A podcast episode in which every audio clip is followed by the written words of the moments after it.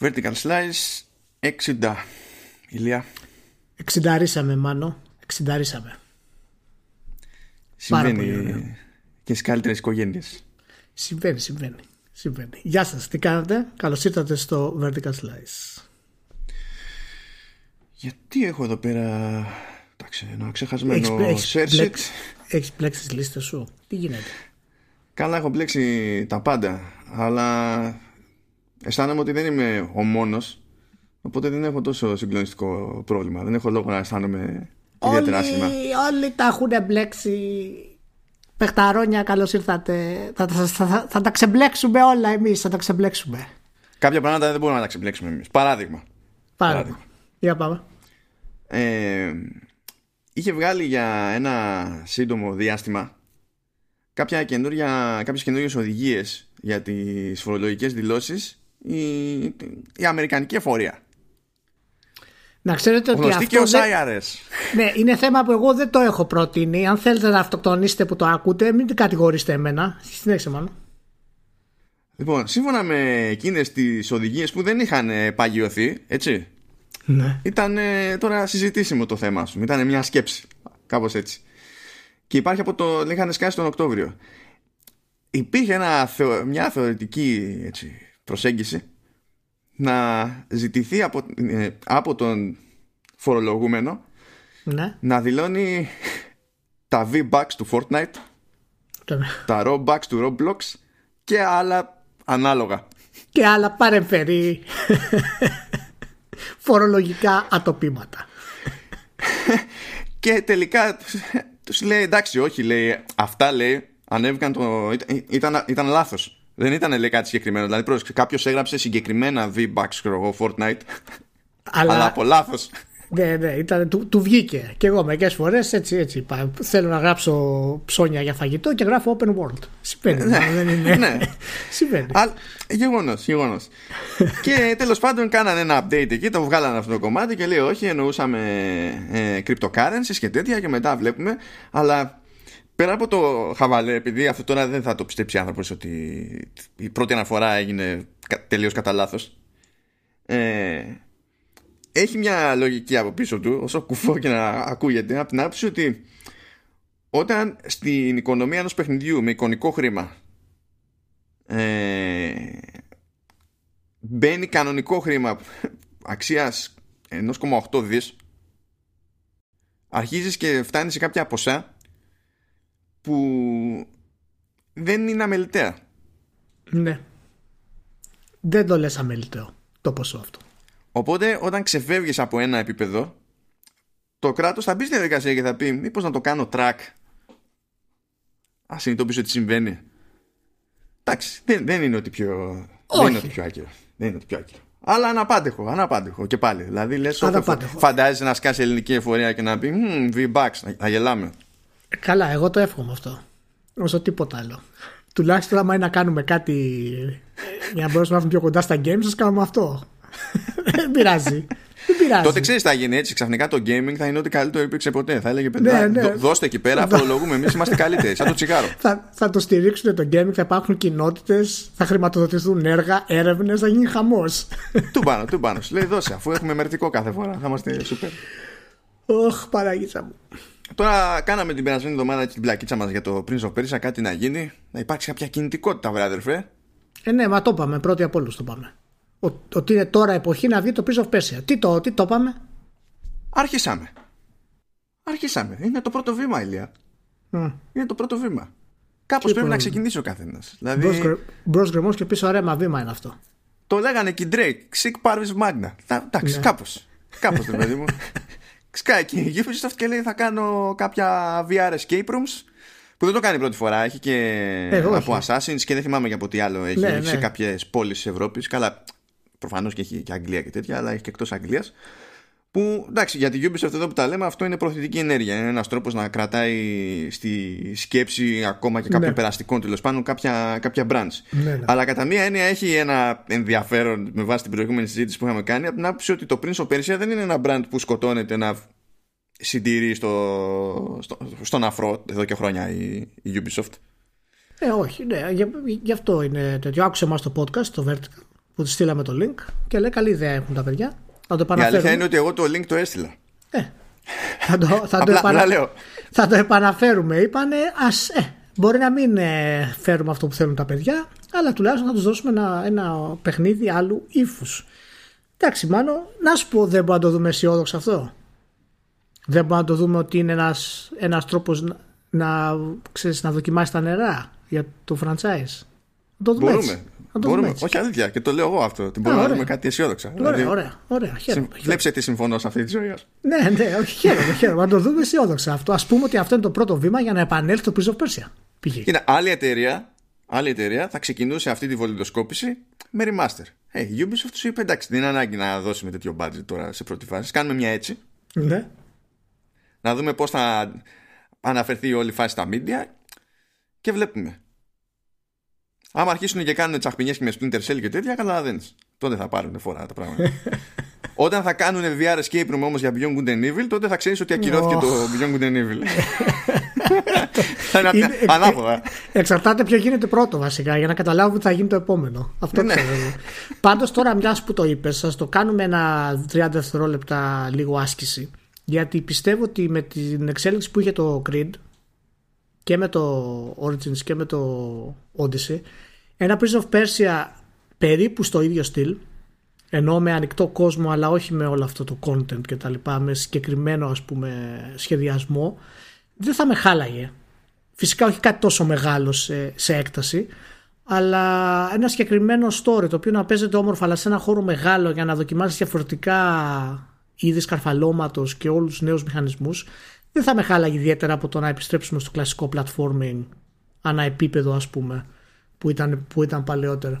αυτό που λες έτσι όπως το φέρνω στη σκέψη μας με με τη φαντασία μου ε, στην ουσία για να λειτουργήσει θα αναγκαστεί να πάρει στοιχεία από προηγούμενα Assassins που είχαν μεγαλύτερη έμφαση στο platforming μέσα σε όλα τα υπόλοιπα που κάνανε Ναι, φα- φαντάζομαι ότι θα είναι, πιο, ξέρεις, θα είναι πιο συγκεκριμένα στον τρόπο που σχεδιάζονται οι πόλεις βασικά ή τα, ή τα επίπεδα όπως ήταν οι πρώτες πόλεις του, του Assassin αν θυμάσαι μέχρι το ποιο ήταν, μέχρι το τελευταίο του Desmond ήταν το, το τέταρτο Assassin ήταν αυτό δεν θυμάμαι ε, Desmond είχε το, το τι- το τίτλο 3 ήταν.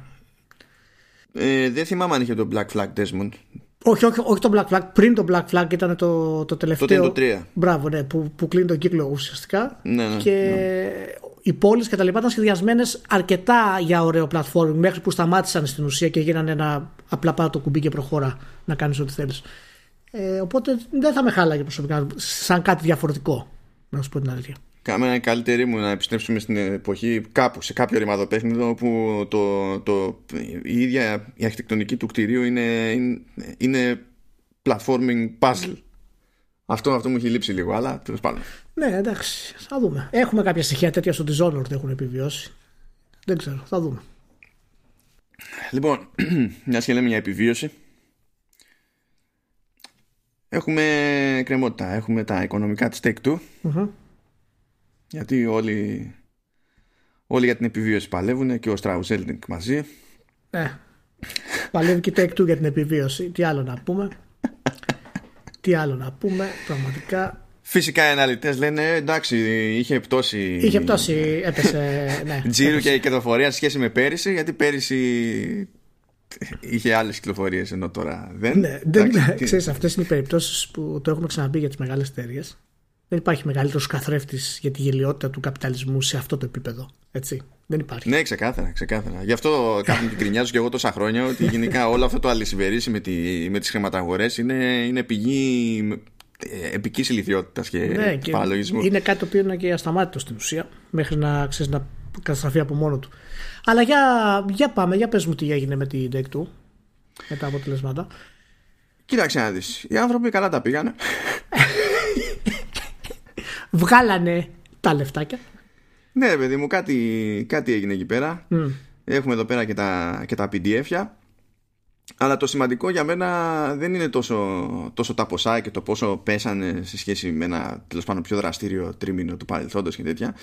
Ε, όσο λίγο οι ποσοστώσεις που λέει ας πούμε ότι ε, λέει ξεχωριστά τι χρήματα ρε παιδί μου έχει βγάλει από το ράφι αλλά και για από οτιδήποτε άλλο digital που αυτό συμπεριλαμβάνει και την πόλη του παιχνιδιού σε καθαρά ψηφιακή μορφή εκτός γραφιού δηλαδή από τα stores και τέτοια Ναι. αλλά και οτιδήποτε άλλο σε DLC ή ξέρω εγώ season passes και λοιπές ideas οποιοδήποτε είδους Οτιδήποτε ψηφιακό τέλος πάντων.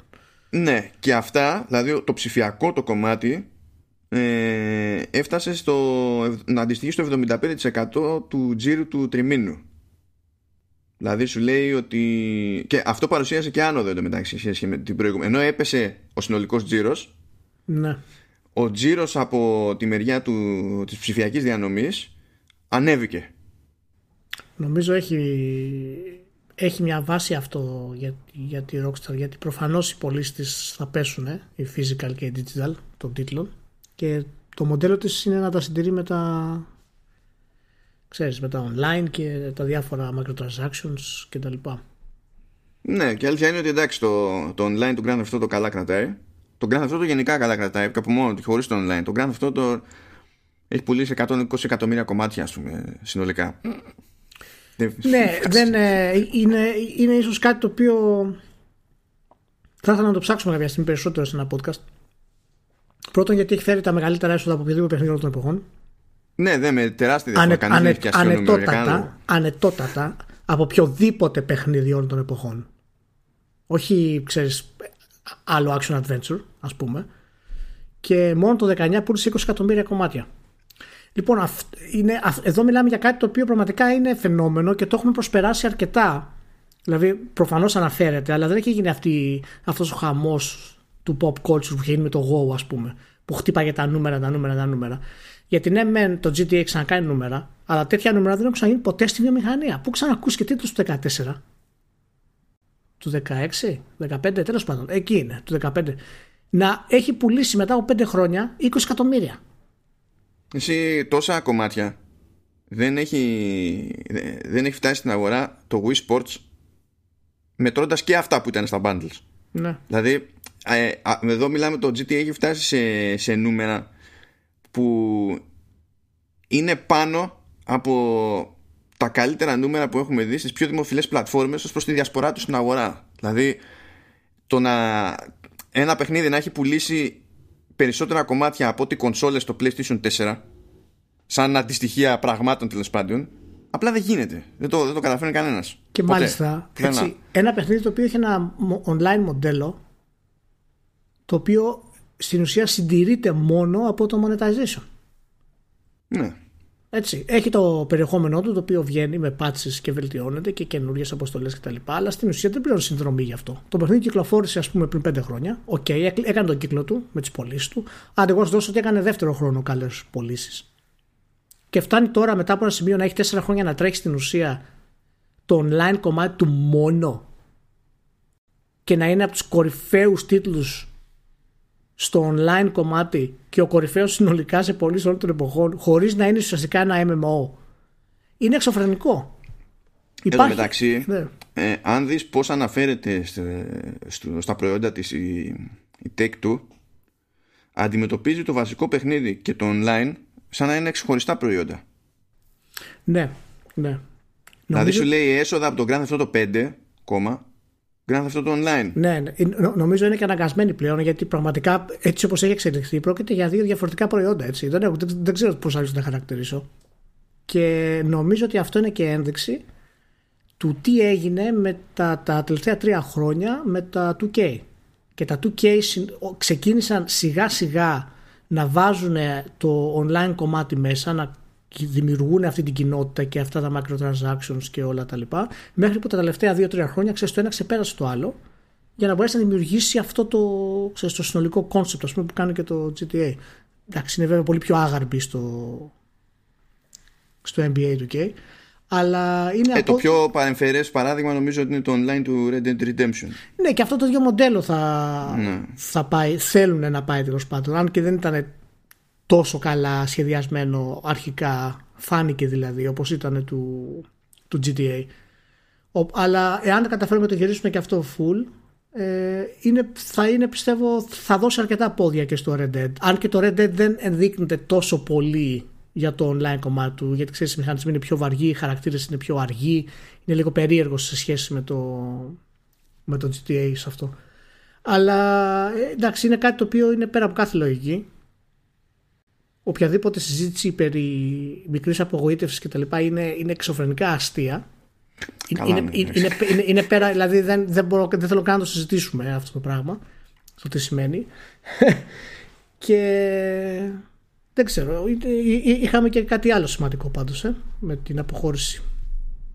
Ναι, την έκανε ο, ο Dan Hauser και επειδή έπεσε πάνω σε αυτές τις ημέρες που είχαν να ανακοινώσουν και, και οικονομικά μεγέθη ναι. είχε πλάκα επειδή πέτυχα ένα αναλυτή που ήταν στο call και έγραψε αρθογράφησε μετά σχετικά και σκάει ένα tweet και λέει έκανα τη σημαντικότερη ερώτηση στην Take Two.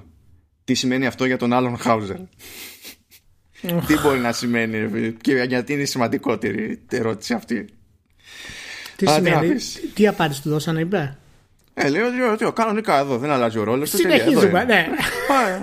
είπαμε, είπαμε ότι έφυγε ο ένας. Είπαμε ότι έφυγε και ο άλλος. Όχι. Άρα. αλλά, αλλά η σημαντικότερη ερώτηση ήταν αυτή. Επειδή χτίζει και κάτι θεωρίες η χρηματαγορά, ξέρεις ότι η Rockstar, ας πούμε, έχει πετύχει αυτό που έχει πετύχει ε, και είναι αυτό που είναι αυτή τη στιγμή και ρολάρει χάρη σε δύο άτομα και φεύγει το ένα και είναι το τέλος. δεν πάει έτσι. Αυτά γίνονται όταν είσαι startup. Όχι όταν έχεις αυτό το, το εκτόπισμα και έχει ρολάρει τελείως αλλιώ. Αλλά τέλος πάντων, τι να πεις, ναι. Είναι, είναι μεγάλη στιγμή η αποχώρηση του Χάουζερ. Είναι στροφή βασικά για τη Rockstar από αυτό το κομμάτι της ηγεσίας του δηλαδή γιατί ο Χάουζερ ήταν ε, υπεύθυνος για το γράψιμο της σειράς από το πρώτο ουσιαστικά GTA συμμετείχε στο Max Payne στο Red Dead Redemption και στους μετέπειτα μοντέρνους τίτλους είναι. Μπορείς να πεις πολλά κακά και καλά για το Hauser, είναι η αλήθεια. Αλλά ο άνθρωπος έχει δουλέψει, νομίζω ξεκίνησε το 98, μετράει δηλαδή 22 χρόνια, δεν έχει κάνει διάλειμμα. Έχει δηλαδή έφτασε στο αποκορύφωμα ο τύπος. Και μου κάνει εντύπωση που δεν υπήρχε ούτε μία επίσημη δήλωση του Χάουζερ. Να πει παιδιά, αποχωρώ, ευχαριστώ γι' αυτό, είχα προσωπικούς λόγους, δεν υπήρξε τίποτα.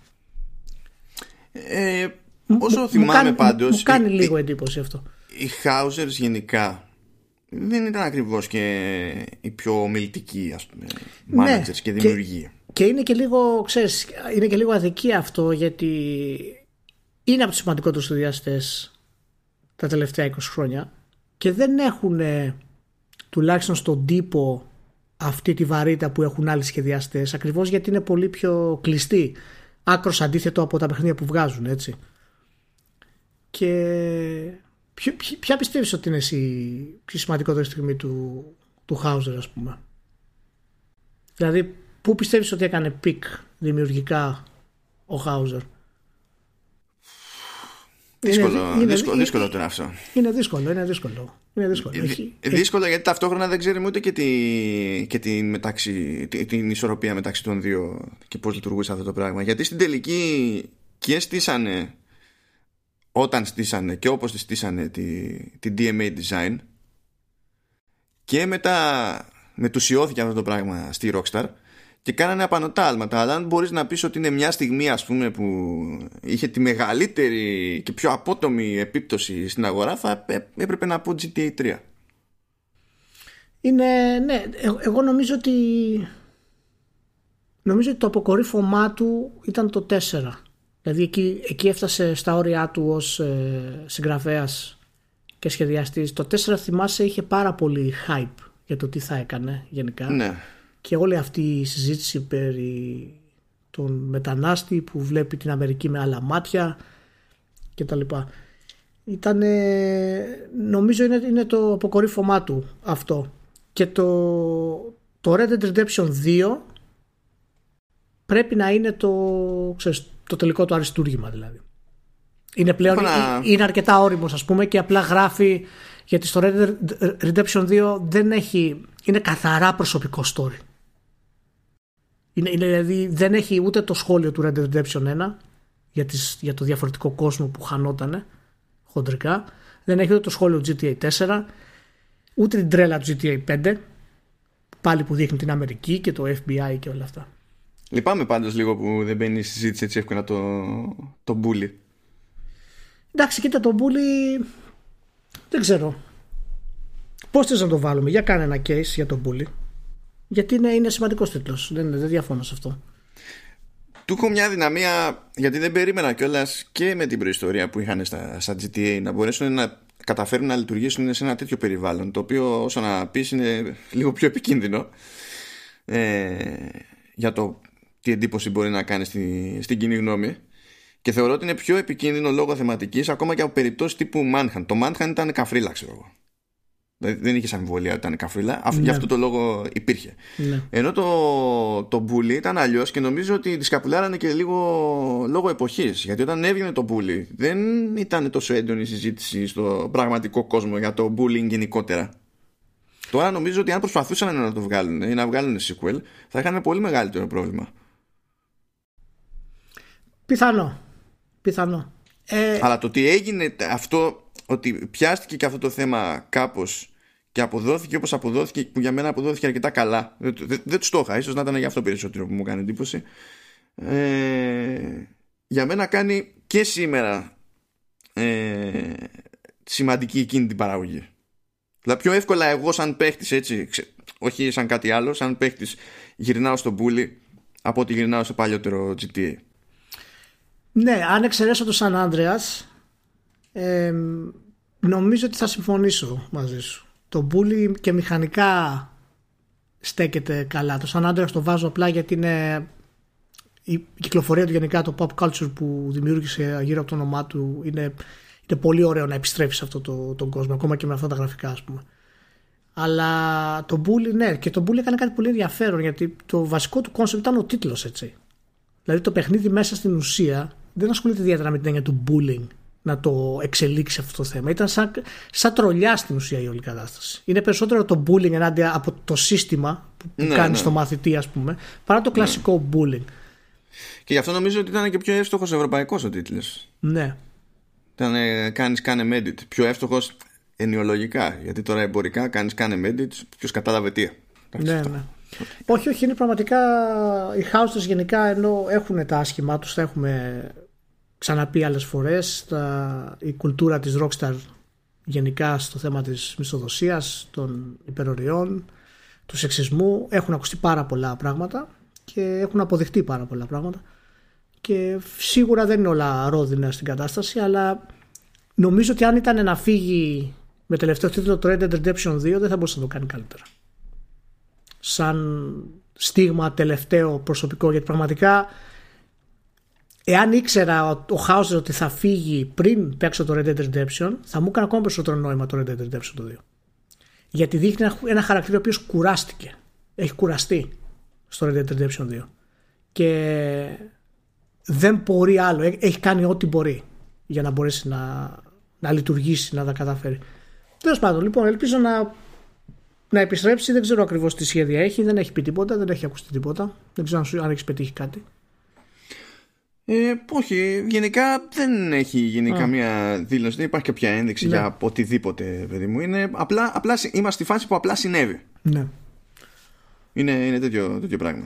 Ωραία. Τώρα πάμε σε κάτι πιο, πιο βατό, πιο, πιο ήπιο. Έβγαλε εκεί κάτι λεφτάκι Σέγγα. Μπράβο και σε Σεγκούλα. Που δεν πήγε στο ράφι όπως περίμενε να πάει. Δεν έπιασε στόχο αλλά παρόλα αυτά ανέβασε και τζίρο και, και κερδοφορία. Αλλά επειδή δεν έπιασε στόχο και το είχε δώσει σαν guidance προηγουμένως, ο αναλυτής σου λέει: Μου είχες δώσει αυτό και τελικά δεν το έπιασες. Ναι, ναι, δεν το φτάνει. Ναι, έκανε μια αναδιάρθρωση, ρε παιδιά. Εντάξει, μην τρελαθούμε. Αφήστε την εταιρεία λίγο αμέσως. Πες ότι φάνε δηλαδή. Κατά τα άλλα, το κομμάτι που το λέει entertainment contents που έχει τα games αλλά και, και toys και arcades κτλ. Ναι ε, είχε αύξηση κερδοφορίας κατά 52,8% αλλά δεν πιάσαμε όμως το, το guidance οπότε κρίμα, τι κρίμα, ναι. τι κρίμα. Είχε, είχε, στην Ιαπωνία δεν πήγε αναμενόμενα καλά και αυτό τη στήχησε λίγο τα, τα νούμερα. Στη Δύση πήγε πολύ καλύτερα από ό,τι περίμενα. Όπως και στα κινητά έχει πάει πολύ καλά με το Puyo Puyo Quest και το Chain Chronicle το οποίο σκάσανε στο, στην αγορά και ήταν σαν να τρέχουν κατευθείαν. Τη βοήθησαν πάρα πολύ δηλαδή Οπότε, ναι, συνολικά είμαστε ευχαριστημένοι με τη ΣΕΚΑ. δεν αισθάνομαι ιδιαίτερα επίφοβος ε, από άλλα πράγματα. Δεν έχει κάνει κάτι μεγάλο βέβαια. Αλλά Όχι, όχι, είναι. έχει βρει ένα δημιουργικό έτσι, τομέα. Έχει όλα τα πραγματάκια τα έχει βάλει σε μια σειρά σιγά σιγά. Και ελπίζω να πάμε ακόμα καλύτερα. Ελπίζω, αλλά δεν βλέπω καμία αναφορά για το Humankind και, και σκιάζομαι. σκιάζομαι. Δηλαδή δεν περιμένω κάθε μέρα στη ζωή μου εγώ συγκεκριμένα strategy. Ε, οπότε δεν σπάνω. Με γαργαλάει λίγο. Κάνει υπομονή, κάνει υπομονή. Α, κάνω ό,τι μπορώ. Και, και μην, το, μην το χρησιμοποιούμε. Όχι, όχι, γιατί εντάξει, ήταν και κούλοι τύποι. Να τους πέτυχα, οπότε κρίμα. Cool τύποι. Ε, ναι. Και αντίστοιχα στην Capcom νομίζω είσαι τώρα. Ε. Ναι, τώρα Capcom. Καλά, α, και αυτοί πάνε, πάνε τρένο. Ε... ναι, για πες. λοιπόν, τώρα... Θες να με εκνευρίσεις τώρα, είμαι σίγουρος. ξέρω, ξέρω, για πες. Κοίτα, το, το, το, το, το division που το λέει Digital Contents ε, στο 9 είναι κάτω. Είναι 15,2% ναι. κάτω ας πούμε. Ναι. Ακόμα και έτσι όμως ε, η κερδοφορία ανέβηκε 30%.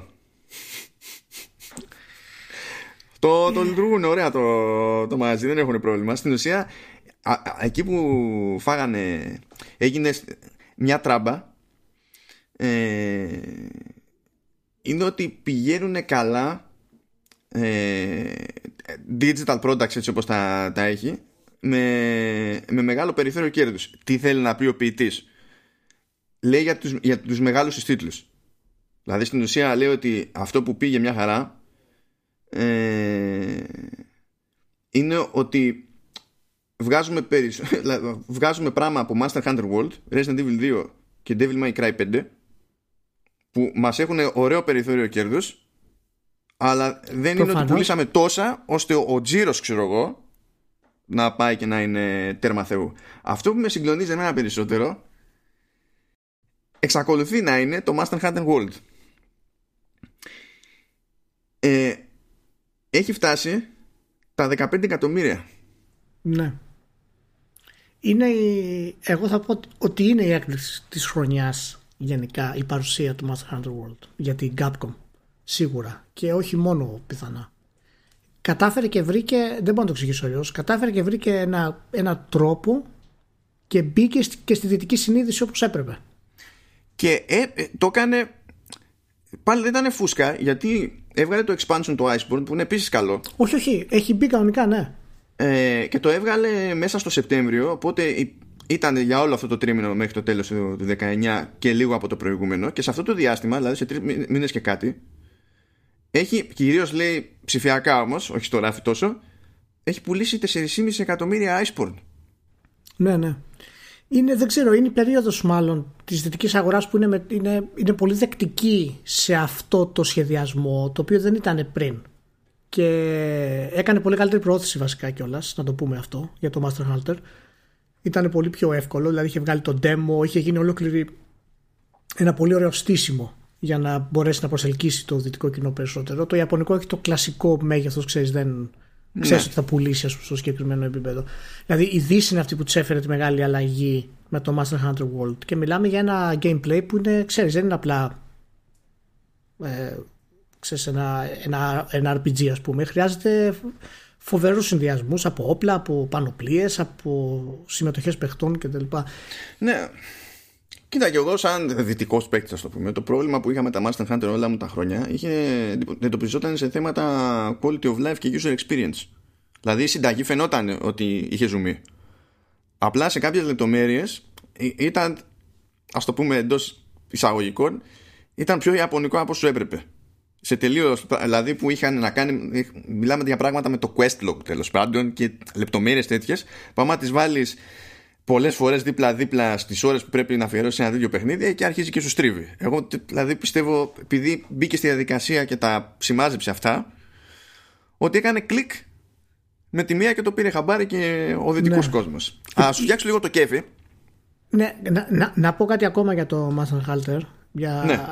Ίσως, ίσως, δεν ξέρω πώς αισθάνεσαι γι' αυτό, ίσως βοήθησε πολύ η αποδοχή του Dark Souls στη Δύση τόσο πολύ. Σε αυτό το πράγμα. Γιατί το Master Hunter έχει ένα επίπεδο δυσκολίας, έχει πολύ αιμονή στη λεπτομέρεια και γενικά μπορεί να έστρωσε και το δρόμο η επιτυχία του Μιαζάκη για να αποδεχτούμε έναν τίτλο και σε ο οποίος είναι τόσο πολύπλοκος και δύσκολος εν τέλει. Ε, ακόμα και αν είναι και ε, με ιαπωνικό σχεδιασμό ας πούμε, ακόμα περισσότερο.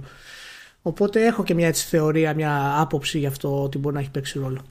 Εντάξει, δεν αποκλείεται. Δεν ξέρω για το timing βέβαια, γιατί τα Souls, ας πούμε, ε, έχουν γενικά έχουν αρκετά χρόνια στην αγορά και ναι, παράλληλα όχι. είχαμε και αρκετά Monster Hunter στην αγορά. Ναι, ναι, απλά ξέρεις, ήταν. Λες και ορίμασε, ρε παιδί μου, κάτι. Ε, ορίμασαν τα Dark Souls μέσα μας πλέον και αποδεχτήκαμε πλέον και είπαμε, Α περάσουμε στο, στο Master Hunter, ας πούμε, να το δοκιμάσουμε γι' αυτό. Okay, για, να, σου, να σου δώσω το περιθώριο έτσι να χαρείς λίγο. Ναι, για, για, για Είπαμε, το, το expansion του Master Hunter World, το Iceborne, ναι. πούλησε 4,5 εκατομμύρια μέσα σε 3 μήνες και κάτι. Fuck. Έτσι. Σε 11 μήνες το Resident Evil 2 mm. πούλησε 5 εκατομμύρια. Εντάξει. εντάξει. Ε, τι θες τώρα να ανοίξουμε την κουβέντα πάλι να, να, να, να Εγώ απλά μεταφέρω μια πληροφορία. Θα σου πω και εγώ κάτι άλλο σε αυτό το, σε αυτό το κομμάτι. Έτσι, το Resident Evil 2, γιατί κάποιος είχε κάνει το σχόλιο ότι η Capcom είχε βγάλει και καινούριο Resident πριν το Resident Evil 2 και ότι δεν είναι πρόβλημα αυτό. Το, το 7, ναι. ναι. Ε, αυτό που δεν ε, υπόθηκε βέβαια στο post που είχε κάνει ο φίλος ήταν ότι το Resident Evil 2 Remake έχει πουλήσει περισσότερα από το Resident Evil 7. λοιπόν, οπότε καταλαβαίνεις τώρα ότι από άποψη εμπορικότητας είναι πολύ πιο εύκολο να βγάλεις ένα 1,23 remake Resident Evil από το να βγάλεις το Resident Evil 8. Εντάξει, βάζω έναν αστερίσκο πάντως σε αυτό διότι που θα το... βγει. Ναι, προφανώς θα βγει, ναι. Το, το Resident Evil 7 ε, ήρθε μετά από μια πολύ άκυρη περίοδο για όλο το franchise. Ήταν, ήταν δύσκολο να είσαι super hyped στα αλήθεια για το Resident Evil 7. Ενώ δεν ήταν δύσκολο να είσαι για το 2. Ναι, μα αυτό είναι το πρόβλημα. Ναι, αλλά έχει προηγηθεί, το ότι είχε προηγηθεί το 7 για μένα έχει ένα περιθώριο να ωφελεί και την κυκλοφορία του Resident Evil 2. Γιατί περάσαμε από τη φάση που πιστεύαμε γενικά ότι η Capcom δεν είναι άξια να βγάλει Resident Evil στα σοβαρά και μετά είδαμε το 7 ναι, πάντως επειδή το 7 είναι διαφορετικού στυλ από τα κλασικά Resident, κάνει διάφορες αλλαγές στο σχεδιασμό του. Έτσι, το αποδέχθηκαν λιγότερο από τους μηχανισμούς του Resident Evil 2 που είναι πάνω κάτω αυτούς που ξέρουμε εδώ και χρόνια. Δηλαδή, ακόμα και αυτό το κομμάτι δείχνει αυτή τη δύναμη του remake. Εντάξει, σου λέω, αυτό δεν λέω ότι σημαίνει κάτι για την αγορά γενικότερα, αλλά είναι, είναι ένας από τους φόβους ότι η Capcom αυτή τη στιγμή μπορεί όντως να ασχοληθεί με δύο επόμενα remake Resident Evil μέχρι να φτάσει στο 4. Κοίτα, δεν απορρίπτω τη, τη θεωρία. Απλά ξέρεις αυτό έτσι όπως το είπα βάζω και αστερίσκο γιατί καμιά φορά είναι και η αγορά που λειτουργεί με διάφορα φάσεις. Είναι το κλασικό φαινόμενο που έχω να θυμάμαι. Βγαίνει το πρώτο Devil May Cry, βαθμάρες. Δεν πουλάει την τύφλα του. Βγαίνει το Devil May Cry 2, παίρνει καμπάνες. Αλλά επειδή τότε είχε συνειδητοποιήσει η αγορά του, το Devil May Cry άκουσα ότι ήταν τούμπανο. Οπότε και αυτό θα είναι τούμπανο. Και πούλησε περισσότερο το Devil May Cry 2 και μετά φούντο. Μπορεί, μπορεί. Εγώ πιστεύω ότι γενικά το, το Resident Evil 2 είχε, είχε το δικό του κοινό το οποίο βγήκε και με το που βγήκε το πήρε δηλαδή κανονικά. Αλλά Τέλος πάντων, νομίζω ότι θα έχει ενδιαφέρον να το παρακολουθήσουμε λίγο αυτό να δούμε. Α, εγώ στα αλήθεια υπολόγιζα ότι θα σου φτιάχνω το κέφι, διότι σε 11 μήνες το, το remake έβγαλε, πούλησε 5 μύρια και σε 3 μήνες και κάτι το expansion του World, του, του Master Hunter, πούλησε Ναι, όχι, όχι, ήταν, ήταν super. Το, το, είναι πολύ ωραίο. Υγιέστατο αυτό το πράγμα. Απλά μετά θυμήθηκα ότι έχει πουλήσει περισσότερο από το Resident Evil 7 και ξανά πέσα. ε, εκεί δεν φταίω, δεν αναγνωρίζω ευθύνη. όχι, όχι, όχι, δεν το καταλόγιζω αυτό. είναι δικό μου λάψ. Ε, τώρα πάμε σε ένα άλλο έτσι θεματάκι. Ε, κοντοζυγώνει η E3. Κοντοζυγώνει η E3, μάλλον. Κοντοζυγώνει τόσο που. Δηλαδή, κοντοζυγώνει περίεργα. Διότι βγήκε η πρώτη εταιρεία και είπε ακριβώς τη μέρα και ώρα θα έχει παρουσίαση. Μπορεί να είναι η Limited Run Games, ναι, ναι, ναι. Okay, ναι. Που βγάζει physical τέλος πάντων που άλλοι δεν δε βγάζουν σε τίτλους υπάρχει για αυτό το λόγο αλλά όταν είδα την ανακοίνωση λέω τι μήνα έχουμε; Ναι. Φεβρουάριος λέω τι έχει, τι έχει παιχτεί; Εκεί η εβδομάδα κύλησε αναλόγως δεν θα αναφερθώ σε ένα ζήτημα που θα ήθελες να αναφερθώ δεν θα το κάνω αυτό ούτε σε μένα, ούτε σε σένα, ούτε σε κανέναν άλλον που ακούει δεν θα μπω σε αυτή τη διαδικασία σε ποιο, ποιο θέμα; Δεν ξέρω τίποτα. Θα αναφερθώ σε ένα άλλο κομμάτι όμως okay. στην υπόθεση με, τη, με την E3 όπου θεώρησε λογικό PSA να βγάλει μια περίπου ανακοίνωση τέλος πάντων για να μας θυμίσει ότι έχει τουλάχιστον 10 μεγάλες εταιρείες που θα συμμετέχουν στη, στην έκθεση.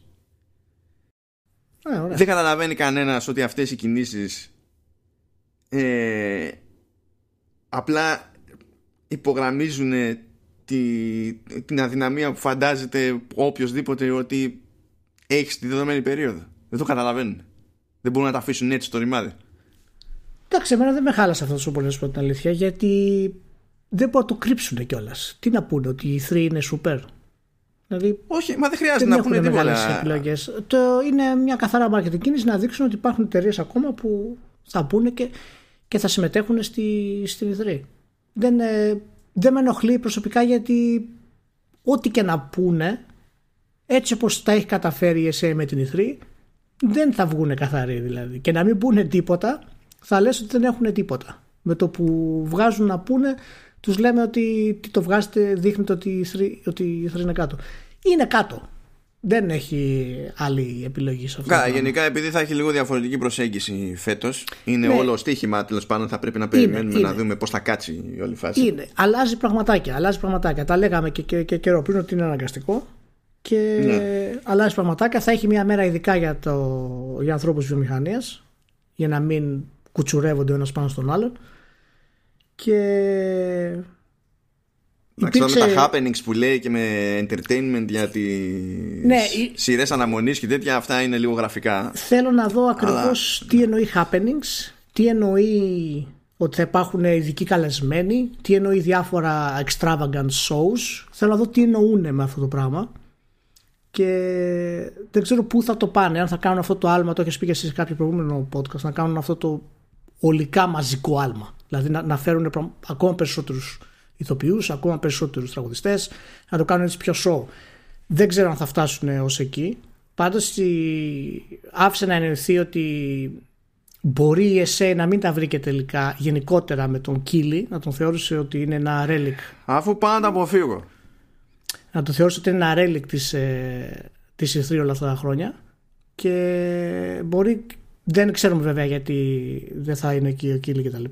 Αλλά δεν μου κάνει εντύπωση να. Ξέρεις, δεν θα μου κάνει εντύπωση να είπαν παιδιά ότι αγαπητέ Κίλι, είσαι OK, αλλά έκανες αυτό που έκανες. Πλέον θα αλλάξουμε τελείως το πρόσωπο και επειδή είσαι ένα πρόσωπο το οποίο το βλέπουμε συνέχεια όλα αυτά τα χρόνια, να την κάνεις κι εσύ και τα λέμε. Και να τον πήρε και αυτόν μαζί μπάλα για να, να αλλάξει πρόσωπο της E3. Δεν θετικό το, θετικό το βλέπω εγώ αυτό.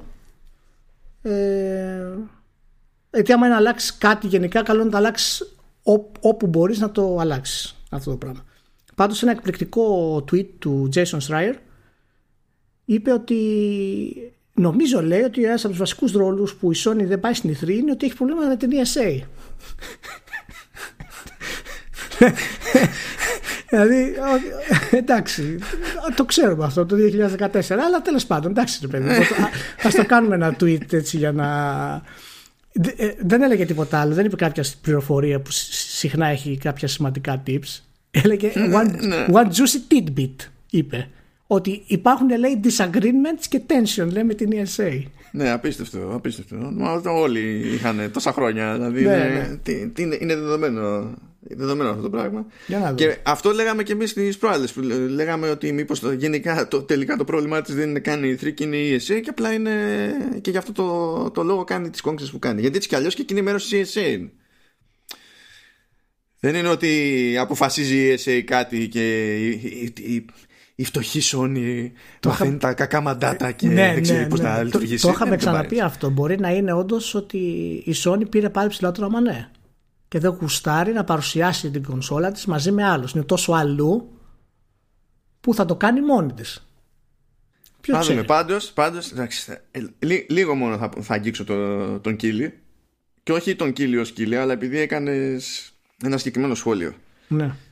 Εγώ δεν θεωρώ ότι ο Κίλι για χρόνια ήταν το πρόσωπο της E3. Από την άποψη ότι η E3 προς τα έξω είναι πάνω απ' όλα η παρουσίαση των εταιριών.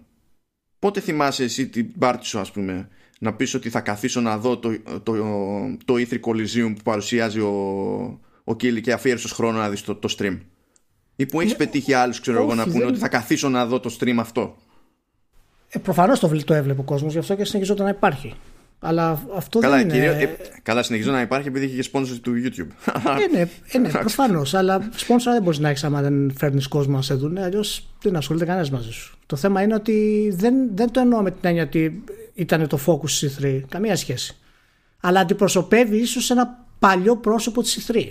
Ένα... Ενώ στην Gamescom, ας πούμε, το Opening Night Live που έκανε πέρυσι και θα το κάνει και φέτος, αυτό παρουσιάστηκε με την ίδια λογική που παρουσιάζεται και τα The Game Awards, ότι είναι ένα πράγμα που στηρίζεται πάνω του. Πράγμα που δεν ισχύει γενικά στην E3. Όχι, δηλαδή, όχι. Υπάρχει... Στην E3 δεν ισχύει αυτό το, το focus, αυτό το πράγμα. Αλλά είναι μέρος της παλιάς φρουράς της E3 γιατί πάει 25 χρόνια στην E3. Και εάν η ESA σκέφτεται ότι να αλλάξω τα πράγματα, δεν μου κάνει αυτό το event. Παραδείγματος χάρη. Και επειδή ο Κίλ είναι high profile, ας πούμε, δημοσιογράφος, ε, παρουσιαστή, δεν ξέρω εγώ, πες τον όπως θέλεις. Ε, Προφανώς είναι το, ξέρεις, είναι το, το στήλο του παιδιά το, θα το κόψουμε κι αυτό. Αυτό είναι θεωρία βέβαια, δεν ξέρουμε τίποτα. Ναι, αλλά... Αυτό που ναι. και είπε το άτομο είναι ότι με τα πράγματα όσο έχουν, ξέρω εγώ, δεν αισθάνομαι άνετα να συμμετάσχω στη. Ναι, α, αυτό θέλω να πω. Ότι αυτό κάτι σημαίνει. Τώρα σημαίνει ότι η essay του είπε τα λέμε, σημαίνει ότι θα κάνεις αυτό, δεν θα κάνεις εκείνο και ο Κίλι την είδε. Δεν ξέρουμε. Αλλά γενικά, ό,τι και να είναι, δεν θα είναι στην E3, ούτε η Sony θα είναι στην E3 και η Microsoft είναι έτοιμη να σαρώσει τα πάντα. Ναι, άμα καταφέρει. Άμα καταφέρει να έχει σωστό. ναι, να βάλει τη σκέψη σε μια σειρά και να βγάζουν νόημα και σε άλλους, όχι μόνο σε αυτήν. Να υπάρχει λίγη συγκρότηση και θα ναι. προχωρήσουμε καλά μπροστά. Αυτό, αυτό. Ωραία, ωραία. Ε, χα. Εντάξει, Συγγνώμη, ξέχασα να το βάλω αυτό στη λίστα, η αλήθεια είναι. Μου διέφυγε. Αλλά κολλάει επειδή πιάσαμε λίγο την E3, είπες λίγο για τη, για τη Sony και για το να και Microsoft θα παρουσιάσει ό,τι θα παρουσιάσει. Ε, βγήκε ένα ρεπορτάζ του, του Bloomberg που σύμφωνα με πηγές του ίδιου του μέσου, του ίδιου του, του Bloomberg ε, η Sony είναι λίγο στο ζόρι με, τη, με το κοστολόγιο του, του PS5. Όχι τη τιμολόγηση την τελική, γιατί η ναι. τιμολόγηση του την τελική θα εξαρτηθεί και από το, την κοστολόγηση των, των υλικών, αλλά και από το ευρύτερο business plan που προτιμά να έχει τέλος ναι. πάντων όταν έρθει, έχει, ναι. έρθει η ώρα, ρε παιδί μου, για τη Sony. Αυτό που λέγεται είναι ότι όσοι έχουν τα πράγματα αυτή την περίοδο τέλος πάντων φαίνεται το, το κόστος του, του hardware για τη Sony ε, να είναι στα 450 δολάρια ε, το οποίο σημαίνει ότι θεωρητικά ε, αν υποθέσουμε ότι δεν θέλει να μπει μέσα τουλάχιστον με τα, για τα εξαρτήματα γιατί το marketing είναι άλλο πράγμα ναι. ε, το λογικό είναι να κινηθεί μεταξύ ξέρω εγώ 4,70 και, και 5 με το σκεπτικό ότι ακόμα και όταν βγάζουν κέρδος οι κονσόλες, σπάνια κρατάνε μεγάλο περιθώριο κέρδους, ειδικά στο ξεκίνημα. Εκτός αν αποφασίσει να μπει και λίγο μέσα, ξέρω εγώ. Που κατά μία έννοια και έτσι θα μπει λίγο μέσα, γιατί κανονικά στην κοστολόγηση μπαίνει και το μαρκετάρισμα. Οπότε είναι λίγο σχετικό αυτό το πράγμα. Ναι, δηλαδή α, αυτό πήγα να πω. Το να πας από 450-480 είσαι μέσα ήδη. Ναι, ναι. ναι. ναι. Δηλαδή, άμα, άμα βάλεις 50-60 δολάρια παραπάνω, έχεις στα ίσα σου ίσα βάρκα στα νερά χοντρικά. Αλλά ε, ε, εμάς τουλάχιστον, όσοι, αφού μας έχετε ακούσει και άλλη φορά, δεν μας κάνει εντύπωση αυτό το πράγμα. Θεωρούσαμε λογικό να είναι ακριβότερο το ξεκίνημα σε αυτή τη. Σε πόσο, αυτή τη πόσο ακριβότερο όμως, δηλαδή τώρα που έχουμε κάποια βάση να μπορέσουμε ναι. να κάνουμε κάποια θεωρία, πόσο ακριβότερο μπορεί να πάει από εκεί για να είναι αποδεκτή η τιμή του; Νομίζω ότι το ποια τιμή είναι αποδεκτή ε, εξαρτάται από το τι ρόλο θα παίξουν τα, τα προηγούμενα μηχανήματα στην αγορά. Σου υπενθυμίζω λοιπόν, τα προηγούμενα μηχανήματα ήταν 3,99 ήταν το PS4 και ναι. 5,99 το PS3. Ναι, ο, δεν το λέω αυτό τα προηγούμενα εννοώ, αυτά που τρέχουν ήδη. Δηλαδή υπάρχει το PS4, το PS4 Pro έτσι, και βγαίνει το PS5.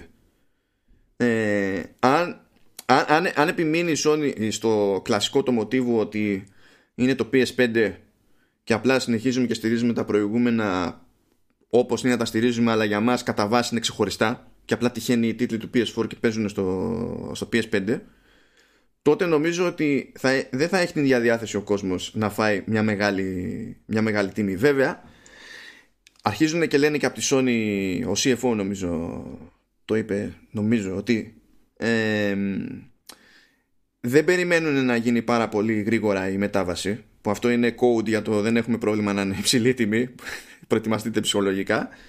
Ε, και ότι δεν σημαίνει μια μετάβαση που γίνεται αργά ό,τι σήμαινε στο παρελθόν διότι έχουμε και το Giro από το PSN το, το PS Plus τέλος πάντων γενικά το οποίο δεν είναι μια υπηρεσία που είναι δεμένη με το PS5 έχουμε ολόκληρη εγκατεστημένη βάση και μπορούμε να συνεχίζουμε να εισπράττουμε από δεκάδες εκατομμύρια συνδρομητών. Δεν είναι ότι άμα δεν, δεν τρέξει πετώντας ξέρω εγώ ένα μηχάνημα. Ποια θα είναι λογική όμως με βάση και τις προηγούμενες κονσόλες τιμές και με τη βάση αυτή που μάθαμε για το κοστολόγιο, ας πούμε; Αν πει κρατάω και το PS4 Pro στα σοβαρά και όταν θα βγει να θα Για μένα είναι. Θα...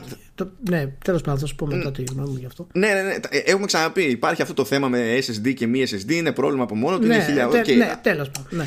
Αλλά έστω ότι ρε παιδί μου, αν πει αυτό το πράγμα και κοίταξε να δεις, εγώ όταν θα βγάζω τίτλο θα φροντίζω να βγαίνει στο PS4 και στο PS5,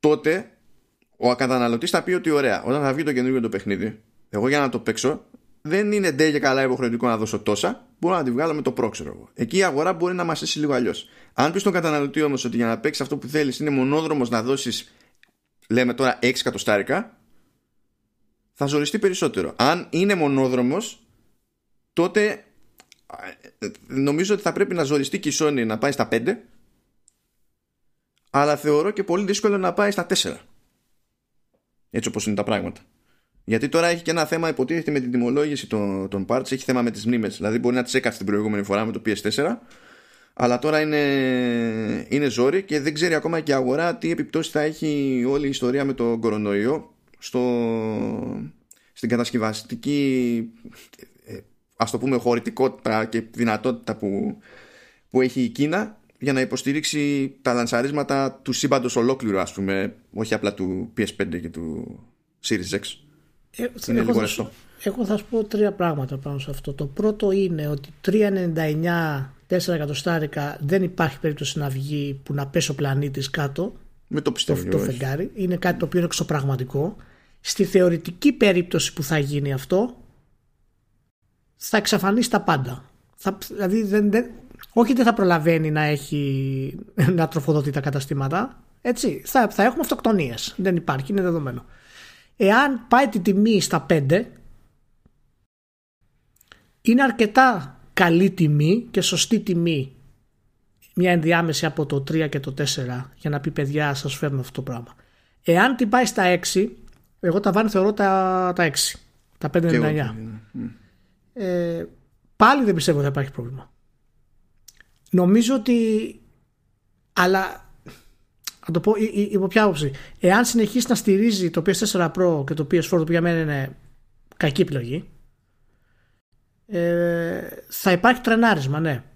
Και τότε μπορεί να πει παιδιά ότι ναι, η κονσόλα του, του PS5 θα κάνει 650. Ξέρω εγώ. 625. 619. Και θα βάλω μέσα της Παναγιάς στα μάτια. Και να τρέξει ακόμα με τις άλλες κονσόλες μέχρι να περάσει ένας χρόνος 1,5 και να μπορέσει να το ρίξει σε μια normal και να ξεκινήσει όλη την επίθεση μαζί με τους exclusive κτλ. Δεν, δεν ξέρω αν αυτό είναι, είναι ιδιαίτερα καλό business model γενικά. Μου θυμίζει πολύ PS3 και με, με, με τρομάζει αυτό, να σου πω την αλήθεια. ούτε ακριβώς το μοντέλο του PS3 κρατάει. Όχι, δηλαδή, αλλά, γενικά όλο αυτό θα είναι κάτι καινούριο, αν δοκιμαστεί. Ναι, απλά, μου, ναι, απλά μου θυμίζει ξέρεις, το concept ότι έχω μια ακριβή κονσόλα, επειδή έχω το brand και έχω τους τίτλους που έρχονται, ξεκινάω, είμαι ο καλύτερος, βάζω όσο τιμή θέλω και θα περιμένετε μέχρι να είστε έτοιμοι να το πάρετε, ας πούμε. Μου κάνει. Με, με, λίγο με τρομάζει λίγο αυτό γενικά. Εμένα με τρομάξει κάτι άλλο. Είχε μια τάκα εκεί πέρα το άρθρο του Bloomberg που λέει ότι ε, είναι λέει και ακριβώς σε σχέση με άλλες γενιέ το σύστημα ψήξης. Και λέει γιατί κοστίζει μερικά δολάρια. Κοιτάζω, ε, τι, τι ε, λέει συνήθως σε τέτοιες περιπτώσεις οι προηγούμενες γενιές ήταν λέει κάτω από δολάριο το κόστος σε υλικά για, το, για την ψήξη. Έτσι εξηγούνται πολλά πράγματα όταν. Δεν το καταλάβαμε, δεν το καταλάβαμε. Το βάζεις στο δισκάκι μέσα αρχίζει και απογειώνεται. Που άμα έχεις πάει από το κάτω από δολάριο σε μερικά δολάρια, το άλμα σε κλίμακα είναι τεράστιο. Σε ναι, είναι τεράστιο, είναι τεράστιο, είναι τεράστιο. Δεν ξέρω. Είμαι, ε, εγώ με τσάπουσα ότι αν είναι να κάνει κάτι τέτοιο να δώσει την κονσόλα ακριβά ε, ας το κάνει μια και καλή. Δεν, δεν είμαι φαν του να υποστηρίξω το PS4 Pro και το PS4. Δεν μου αρέσουν αυτά τα ψωγυρίσματα και η Sony δεν φημίζεται για αυτά. Πάντα έχει πρόβλημα με τα backwards compatibility, πάντα έχει ένα θεματάκι, κάνει άλματα και φεύγει. Ναι. Δεν ξέρω γιατί να υποστηρίξει το PS4 και το PS4 Pro αυτή τη στιγμή.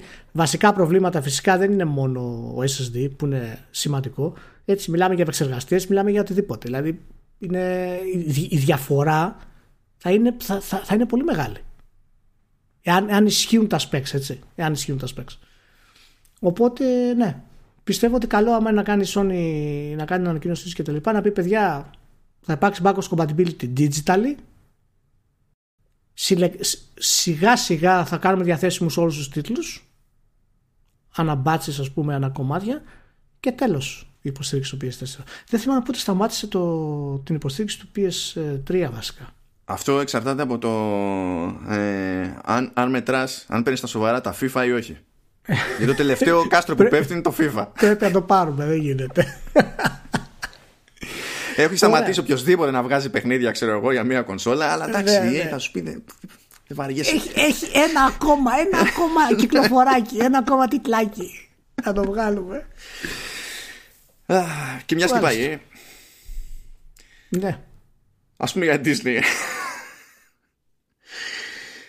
Ε, βγήκε η Disney στη, στη DICE Las Vegas που είναι ένα συνέδριο για developers Γεια σου Disney Γεια σου Disney ε, και ε, πρώτα απ' όλα χαίρομαι διότι απλά επιβεβαίωσε τη θεωρία που είχαμε εδώ στο Vertical Slice ότι από τη στιγμή που ζητούσε κάποια άτομα για το gaming στα κεντρικά της ότι είναι απίθανο να φτιάξει εσωτερικές ομάδες γιατί όποτε το δοκίμασε στο παρελθόν τα έχει κάνει μαντάρα και δεν πάνε και πολλά χρόνια από τότε που διέλυσε τις τελευταίες εσωτερικές ομάδες που είχε. Απλά να πω ότι νιώθω έτσι ελαφρώς στο Moon Inspector σε αυτό το, το θέμα. Δεν γίνεται, δεν γίνεται να το μεταφράζεις το vertical να το στέλνουμε έξω. Γιατί από τις θεωρίες που έχουμε, τουλάχιστον να αποδεικνύεται να το στέλνουμε στις εταιρείες επιτόπου να βλέπουν ότι αυτά που κάνουν δεν μας εκπλήσουν ιδιαίτερα. Τα έχουμε προβλέψει, ας πούμε, σε μεγάλο βαθμό. να λοιπόν, πάρε δύο κορίτσια να κάνουν ε, τη μετάφραση. Vocal μετάφραση θέλω, ε. Αν θέλει και, και vocal. Κοίταξε, δεν ξέρω αν σε διευκολύνει, αν, αν, αν σε ικανοποιεί σε κάτι, αλλά το, τα, τα views που έχει ο Halfton FM σήμερα, που ναι. γράφουμε η μέρα Παρασκευή του Αγίου Βαλεντίνου. Έρωτας, έρωτας. Ναι. Ε, για κάποιο λόγο τα, ε, πρώτη χώρα σε views είναι η Πολωνία και μετά είναι η Ελλάδα ή, είμαι ο θεός των keywords ας πούμε ή κάτι, κάτι άλλο περίεργο συμβαίνει όχι ή μάλλον, έχουν, ή μάλλον έχει πιάσει οι, οι απειλές που έχω στη CD Projekt για να μας αφήσει να μπούμε στο στούντιο αυτό μάλλον πρέπει να είναι και μας τσεκάρουν Ωραία. Ε, επιστροφή λοιπόν στην Disney λέει ότι στην ουσία θέλει να έχει έναν έλεγχο, της, μια επίβλεψη της διαδικασίας αλλά θέλει να κανονίσει, να έχει στην ουσία εξωτερικές παραγωγές με διαφορετικούς developers Μπράβο της. για διαφορετικά τις franchises. Μπράβο Κάτι που σε κάποιο βαθμό ας πούμε ότι ισχύει ήδη αλλά είναι διαφορετικό να γίνεται στα πεταχτά και διαφορετικό να υπάρχει και μια δομή, κάποιο management για την περίσταση μέσα στη Disney γιατί μπορεί να πει κάποιος να ορίστε. Star Wars στην EA. Θα πει ο άλλος, να έρχεται το Marvel's Avengers από τη Square Enix. Θα πεταχτεί και ο κάποιος άλλος, θα πει μπλα μπλα τόσα χρόνια Kingdom Hearts και το, το λέει στο συνέδριο και ότι πα Disney 20 χρόνια συνεργασία. Κάνω ότι δεν το ακούω τώρα αυτό στα αλήθεια. Ε, αλλά φαίνεται να θέλουν να ανοιχτούν και με άλλα IPs και σε άλλους developers. Αν αυτό σημαίνει ότι ε, θα κόψουν λίγο και το concept ότι πάρε ρε παιδί μου εργολαβία αυτό το franchise για χι χρόνια και το πάνε λίγο πιο à la carte ε, ίσως σε βάθος χρόνου να βγει σε όλους σε καλό γιατί θα πρέπει να πείσει και λίγο πιο συγκεκριμένα ο developer σε κάθε περίπτωση υποθέτω να πω σε αυτά που λες τα οποία, στα οποία συμφωνώ να πω ότι Square Enix και η EA έχουν πάρει τις συμφωνίες αυτές για να κυκλοφορήσουν ε, τους τίτλους αυτούς και μέσω της EA, BioWare και τα λοιπά.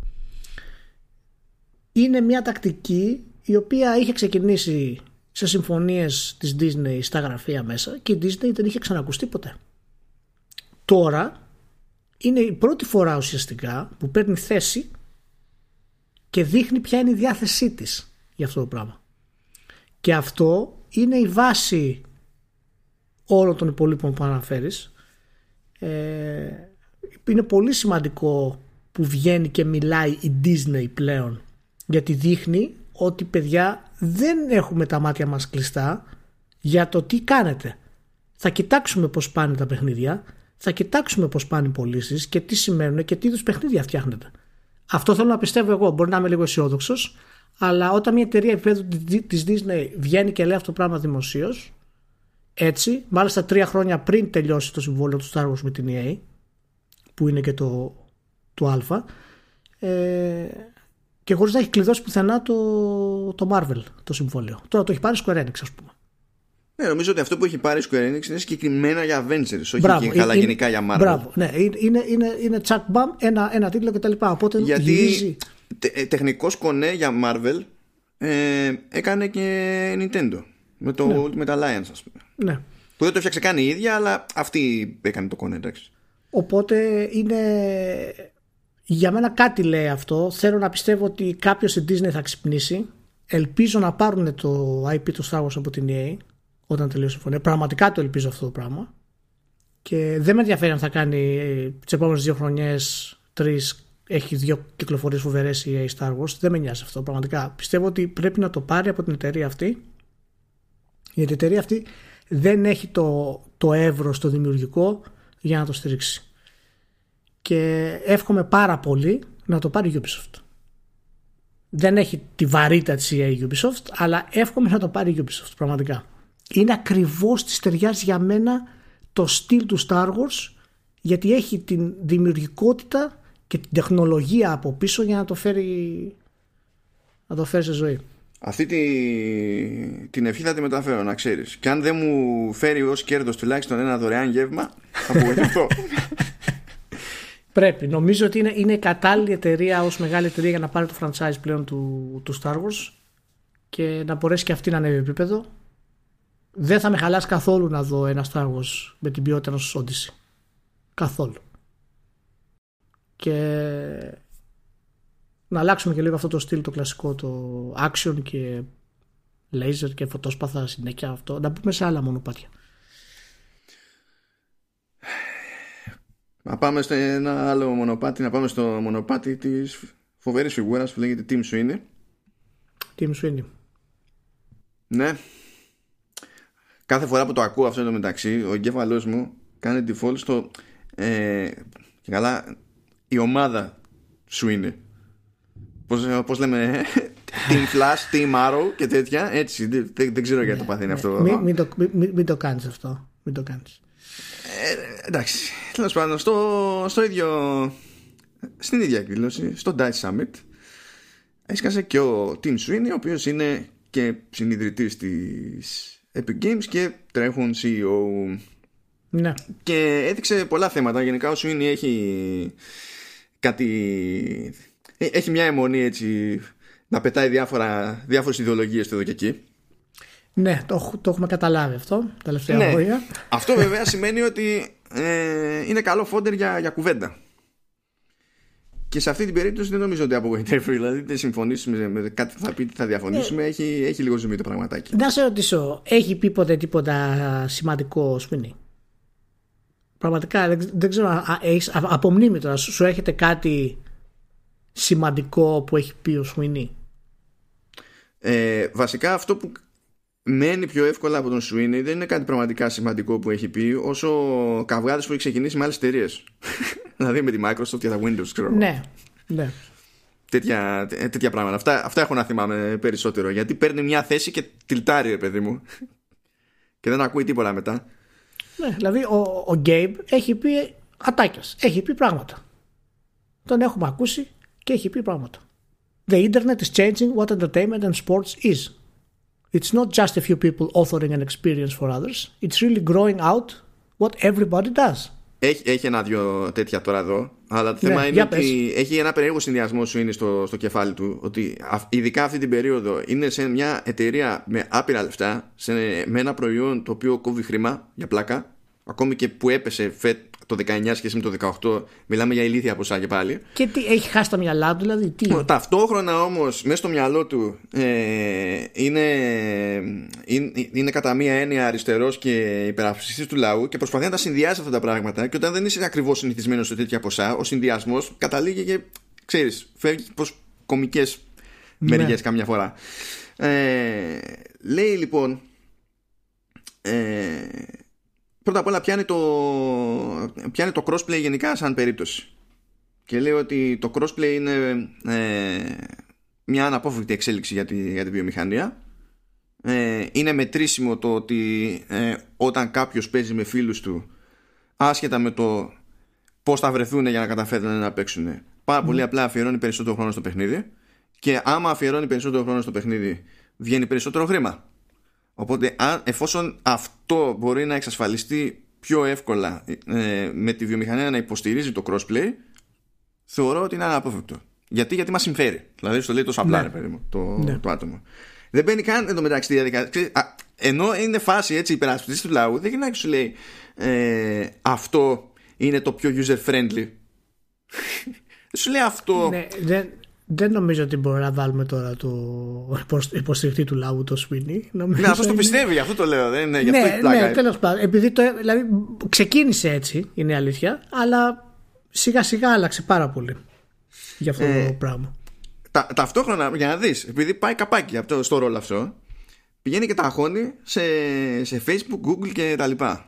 Ναι, Και λέει ρε παιδί μου ότι το μοντέλο που έχει η αγορά που στην ουσία ε, είναι σε πολλές περιπτώσεις σαν να λειτουργεί εις βάρος του καταναλωτή ε, είναι ένα μοντέλο το οποίο πρέπει να αφήσουμε πίσω μας. Και φαίν- αναφέρει επίτηδες Facebook και Google με τη λογική ότι έχουμε να κάνουμε με κάποιους που σου δίνουν δωρεάν υπηρεσία. Λες πάρα πολύ ωραία εντάξει.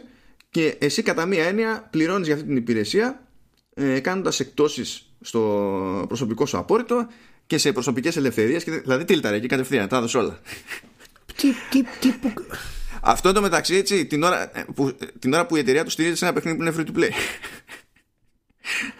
Αλλά ταυτόχρονα ε, θε- μπαίνει στην διαδικασία και το λέει αυτό το πράγμα επειδή η δημόσια θέση και στάση της εταιρείας που δεν μπορώ να αμφισβητήσω γιατί δεν μπορώ να στηριχθώ κάπου για να αμφισβητήσω οπότε μπορεί κάλλιστα να ισχύει δεν θα πω κάτι άλλο είναι ότι δεν εμπορεύεται ξέρεις προσωπικά δεδομένα και τα λοιπά και ό,τι να είναι Ναι, στο εντάξει. παρασκήνιο. Μα, μα ποιος είναι ο λόγος να συγκρίνει τώρα τη δική του επιχείρηση με το Facebook και, το, και την Google; Τι, ποιος, δηλαδή, τι, τι σημαίνει αυτό το πράγμα δηλαδή; Ότι θα έπρεπε, ότι θα έπρεπε ξέρω εγώ, να νιώθουμε απειλή ότι το Epic Game Store θα δώσει τα στοιχεία μας αλλού; Πού ξανακούστηκε αυτό το πράγμα; Κάτι Ε, σύνολο, ε, τώρα με μπέρδεψες Όχι, θέλω να πω, όταν λέει ότι ε, μια υπηρεσία σαν το Facebook και, τη, και την Google έτσι, ε, σου προσφέρουν υπηρεσίες ε, ε, δωρεάν, αλλά εν τέλει για να το κάνουν αυτό παίρνουν τα προσωπικά σου δεδομένα, γιατί το λέει αυτό και το συγκρίνει με, με τη δική του εταιρεία δηλαδή; Καλά, δεν κάνει σύγκριση, το λέει τελείως θεωρητικά, αλλά φαντάζομαι γιατί δεν Παίρνει έχω και τη- θέση, δεν παίρνει ήμουνα και μπροστά θέση. στη, στη διάλεξη και δεν έχω και transcript ολόκληρο. Ναι. Έτσι μπορεί να Οκ. το ανέπτυξε παραπάνω. Αλλά Οκ. φαντάζομαι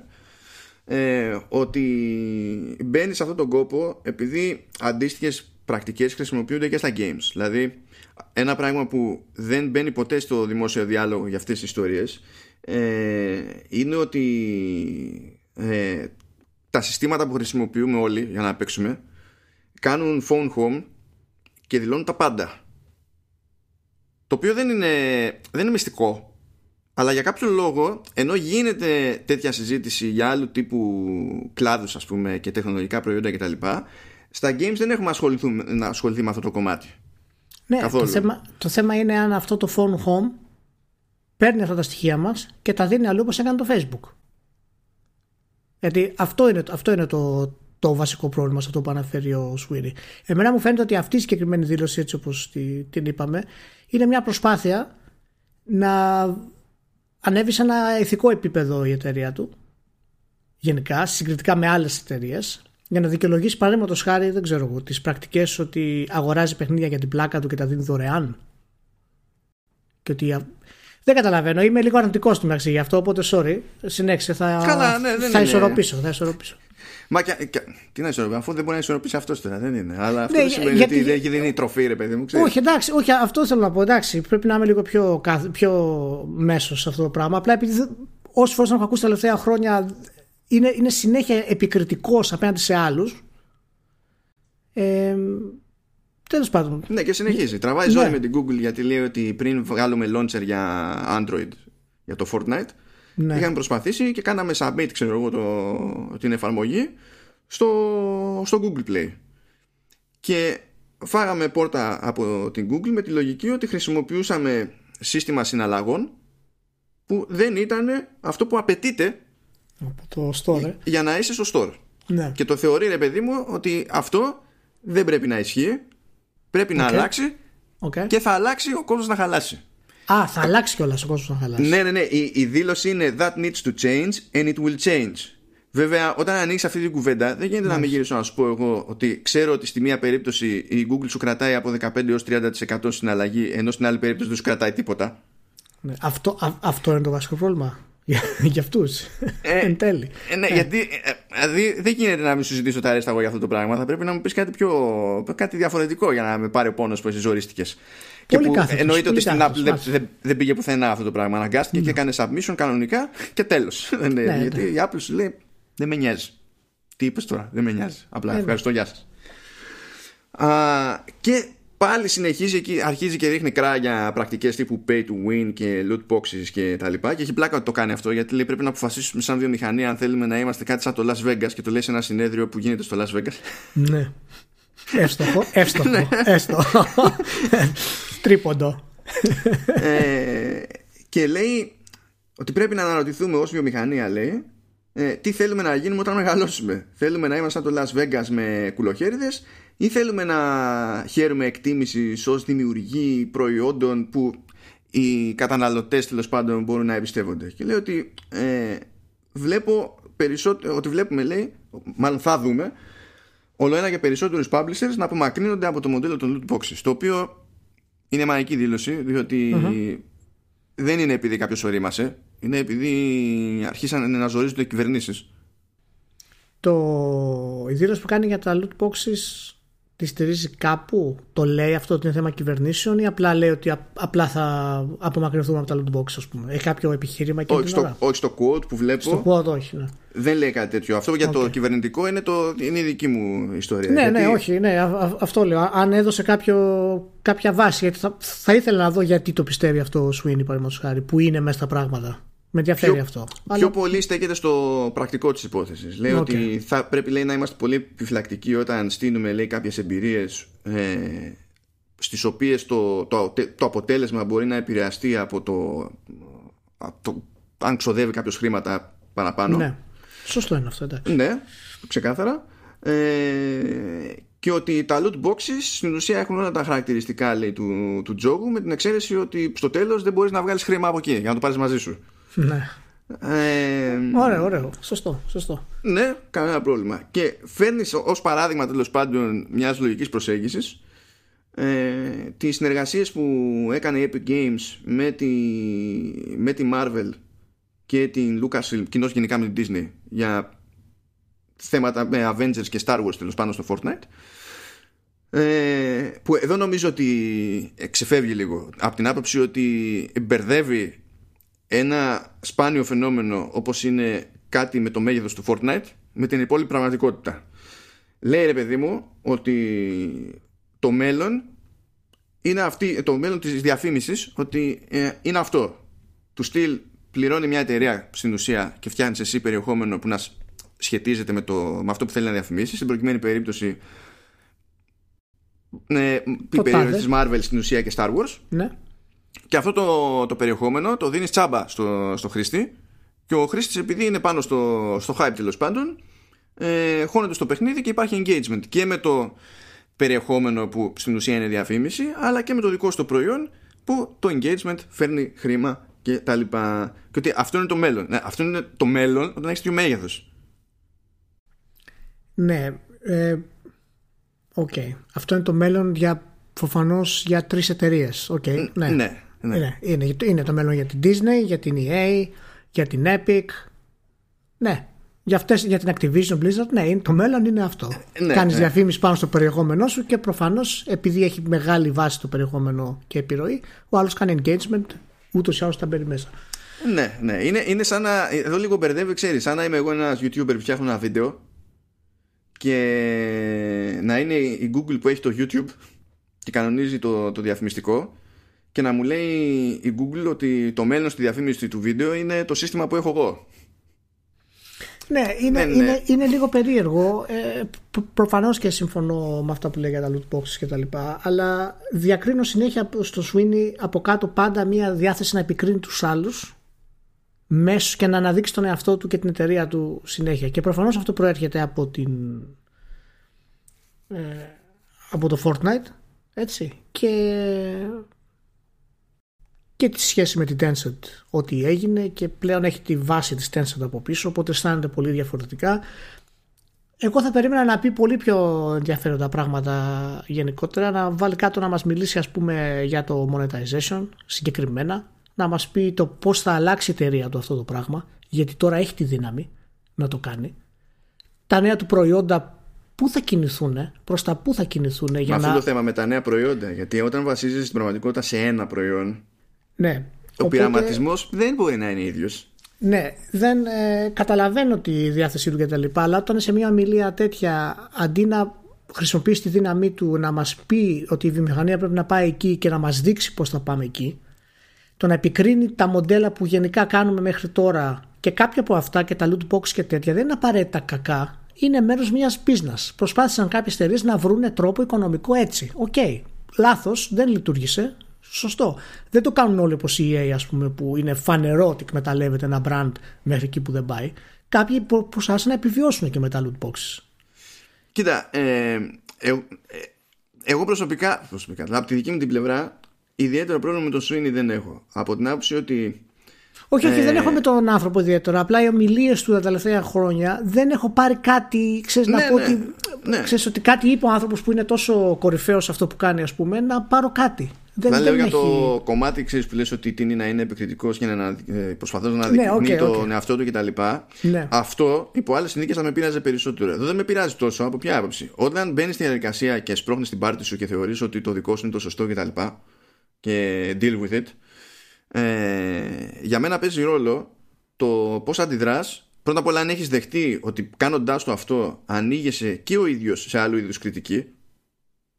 Και καλό να το έχεις δεχτεί αυτό το πράγμα και μετά να φαίνεται στην πράξη ότι όταν σε κράζουν εσένα για το α ή το β ε, να φαίνεται από το πώς απαντάς και ο Σουίνι μπορεί να λέει διάφορα κουφά αλλά όταν μπει στη διαδικασία να απαντήσει σε επικρίσεις προς την εταιρεία του ε, μπαίνει, ε, έχει, έχει δομή η σκέψη του και λέει συγκεκριμένα πράγματα δεν λέει ναι. πιαριστικές μπουρδες οπότε έτσι σαν σε ένα πακέτο ξέρω εγώ ε, μπορεί πολλές φορές να διαφωνώ, τις περισσότερες φορές να διαφωνώ, αλλά δεν με χαλάει ένας τέτοιος συνδυασμός. Ναι. Αυτό θέλω να πω. Αλλά σου έχω και το, το κλείσιμο του, γιατί είπε να μπλέξει λίγο και με το ζήτημα της πολιτικοποίησης των games. Πώς φαίνεται αυτό; Για να δούμε τι, τι είπε και γι' αυτό. Ε, λέει λοιπόν ε, ότι έτσι όπως το βλέπει εκείνος ε, επειδή είμαστε ήδη λέει, σε έναν κόσμο που και καλά το προς τα που γέρνει ο καθένας στο πολιτικό στερέωμα καταλήγει ανάλογα με τα μυαλά που κουβαλάει ώρες ώρες να καθορίζει και το σε ποια λυσίδα θα πάει να φάει ξέρω εγώ okay. Ε, λέει δεν είναι ανάγκη να φέρνουμε ε, τέτοιου είδους ε, διχαστικό διάλογο ας πούμε και ζητήματα και τέτοια να τα φέρουμε λέει στο gaming και ότι ε, αυτό ακούγεται πολύ άσχημο σε πρώτη ανάγνωση, αλλά μετά κάνει διευκρίνηση και λέει ότι πρέπει να, βγάλ, να ξεχωρίσουμε τα, τα πολιτικά ζητήματα από το marketing. Και ότι πρέπει να έχουμε ένα σαφή διαχωρισμό μεταξύ κράτους και εκκλησίας, το είπε έτσι. και λέει ότι οι υπάλληλοι, οι καταναλωτές ε, και όλοι οι υπόλοιποι γενικά πρέπει να μπορούν να εκφραστούν όπως τους γουστάρει και να πούνε ό,τι θέλουν.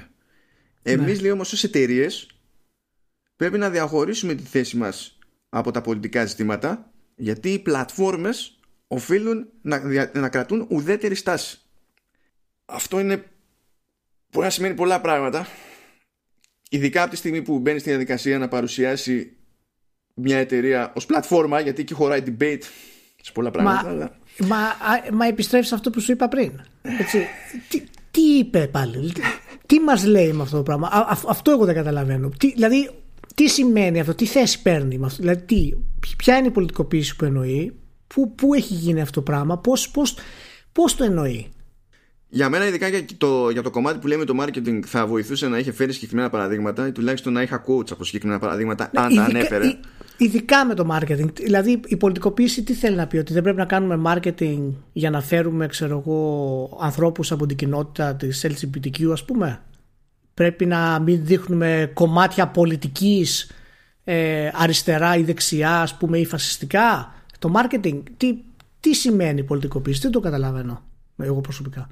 Ε, δεν ξέρω τι, τι παίρνεις Δεν ξέρω εγώ πώς το εννοεί ακριβώς. Ε, εγώ έχω δύο σημεία τριβή.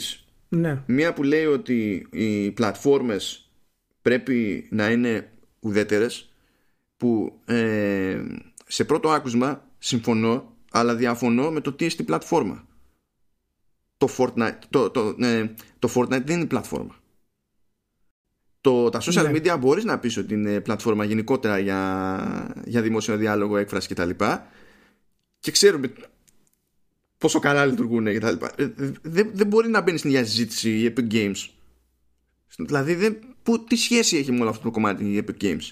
Ταυτόχρονα, ε, αν ένα πράγμα προσπαθούν να αποφύγουν γενικά στο marketing όλοι παντού ανα πάσα ώρα και στιγμή, είναι οποιοδήποτε είδους πολιτική θέση, πολιτικό υπονοούμενο, γιατί θέλουν να ε, πουλήσουν στους πάντες. Δηλαδή, οπότε να πάμε να γλιτώσουμε τι ακριβώς. Καμία μεγάλη εταιρεία δεν μπαίνει στη διαδικασία να παίρνει πολιτική θέση για τίποτα. Ποτέ. Το αποφεύγουν προς το διάλογο του Λιβάνι. Ναι. Και το άλλο σημείο τριβής που έχω. Όχι όλες, αλλά. Ναι, ναι εντάξει. Χοντρικά. Α πούμε τους μεγάλους, ας πούμε. Ναι, ναι. Ή πιο πολύ από τους μεγάλους. Αν ήταν να κινδυνεύσει και κάποιος περισσότερο, οι μεγάλοι θα κινδυνεύανε από άποψη, ξέρεις, φύρα σε λεφτά. Ναι, πάντως να σου πω κάτι. Ε, εάν, εάν υποθέσουμε τι εννοεί, γιατί δεν εξηγεί ακριβώς τι εννοεί, ε, το οποίο με εκνευρίζει. Ε, αλλά τέλος πάντων, αν υποθέσουμε τι εννοεί, ε, και, και η CD Projekt παίρνει θέση ως μεγάλη εταιρεία πολιτικά, και η Rockstar παίρνει θέση πολιτικά, και η Naughty Dog παίρνει θέση πολιτικά, σεξουαλικοπολιτικά αν θέλεις, να το πούμε έτσι. Έχει πάρει. Άρα εννοεί αυτό αυτά να μην κάνουμε. τι, τι εννοεί; Ε, και εκεί είναι το δεύτερο σημείο τριβής. Επειδή λέει μπορεί να είναι παράληψη. Μπορεί με στο μυαλό του να έχει, να, να έχει έναν όρο ως κάτι άλλο. Λέει ρε παιδί μου ότι employees, customers and everyone else should be able to express themselves. Ωραία. Employees με τη λογική ότι εγώ που δουλεύω στην εταιρεία σου πρέπει να αισθάνομαι άνετα μέσα στην εταιρεία σου και να μπορώ να εκφράζομαι ελεύθερα και να μην υπάρχουν επιπτώσεις είναι, είναι ναι. μόνο αυτό; Ή είναι και οι creators με το δημιουργήμά τους που, βγαίνει, που καταλήγει να είναι προϊόν και βγαίνει προς τα έξω; Ε, Προφανώς δεν ξέρουμε τι εννοεί ούτε εδώ. Ναι, αυτό, γι' αυτό ε. λέω ότι εκείνος μπορεί να το εννοεί και με τις δύο έννοιες. Μπορεί να το εννοεί με τη μία έννοια. Ε, ναι. Αλλά είχε ειδική αξία για μένα, πιστεύω, να έκανε ένα κόπο παραπάνω σε μια τέτοια περίπτωση να ήταν πιο συγκεκριμένος. Τώρα το, το λέει για τον καταναλωτή, ο καταναλωτής έτσι κι αλλιώς δεν λέει κανένα. Θα πω του γουστάρει κάτι. Χαίρομαι πολύ.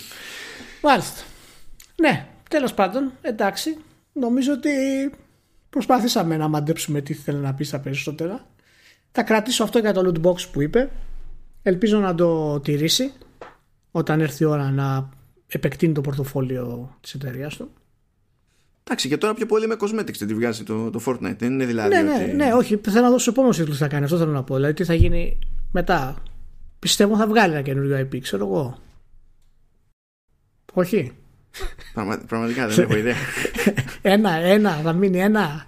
όταν, όταν μεγαλώνεις τόσο απότομα με ένα παιχνίδι, είναι τόσο δύσκολο να προσαρμοστεί η εταιρεία ώστε να στηρίζει αυτό το παιχνίδι σε τέτοιο μέγεθος που δεν ξέρω τι πόροι στα σοβαρά μένουν για να πεις ότι ωραία, είχα κάποιες παραγωγές στην άκρη, σαν ενδεχόμενα, αλλά μπορώ να τους δώσω όθηση. Καλά, δεν, ναι, αλλά δεν μπορεί να είναι αναλογικό ρε Μάνο. Δηλαδή με τόσα χρήματα που έχει βγάλει πρέπει να μπορεί να δημιουργήσει ένα νέο IP.